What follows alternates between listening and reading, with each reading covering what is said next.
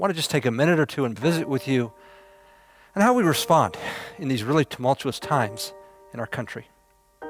This week we looked at Romans 8, 18 through 39 and talking about how do we keep going amidst suffering.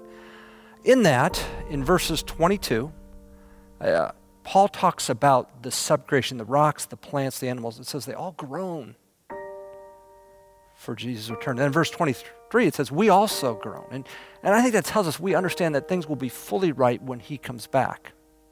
And he is coming back, but th- there's, there's a time gap. Uh, the good news is we can still access him. We still have the Spirit of God within us. And you know, as we think about moving into racial restoration, there's a lot of things we can do, but first of all, we need a work of God.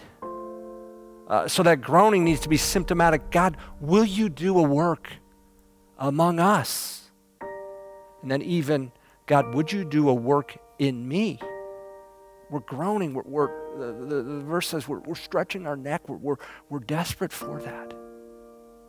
And then, oh, by the way, while we're trying to navigate this, we're, we're still in the midst of a pandemic, and how much do we shut down, and how much, and is the government overreach, or is that, how, how do we, how do we work our way through that? Again, we're groaning, we're calling out, Lord, would you lead our leaders, our medical officials, our government officials, to walk us through that? We're trying to balance health versus economics. How do we, come on, we haven't had a pandemic in 100 years. How do we do that? God knows.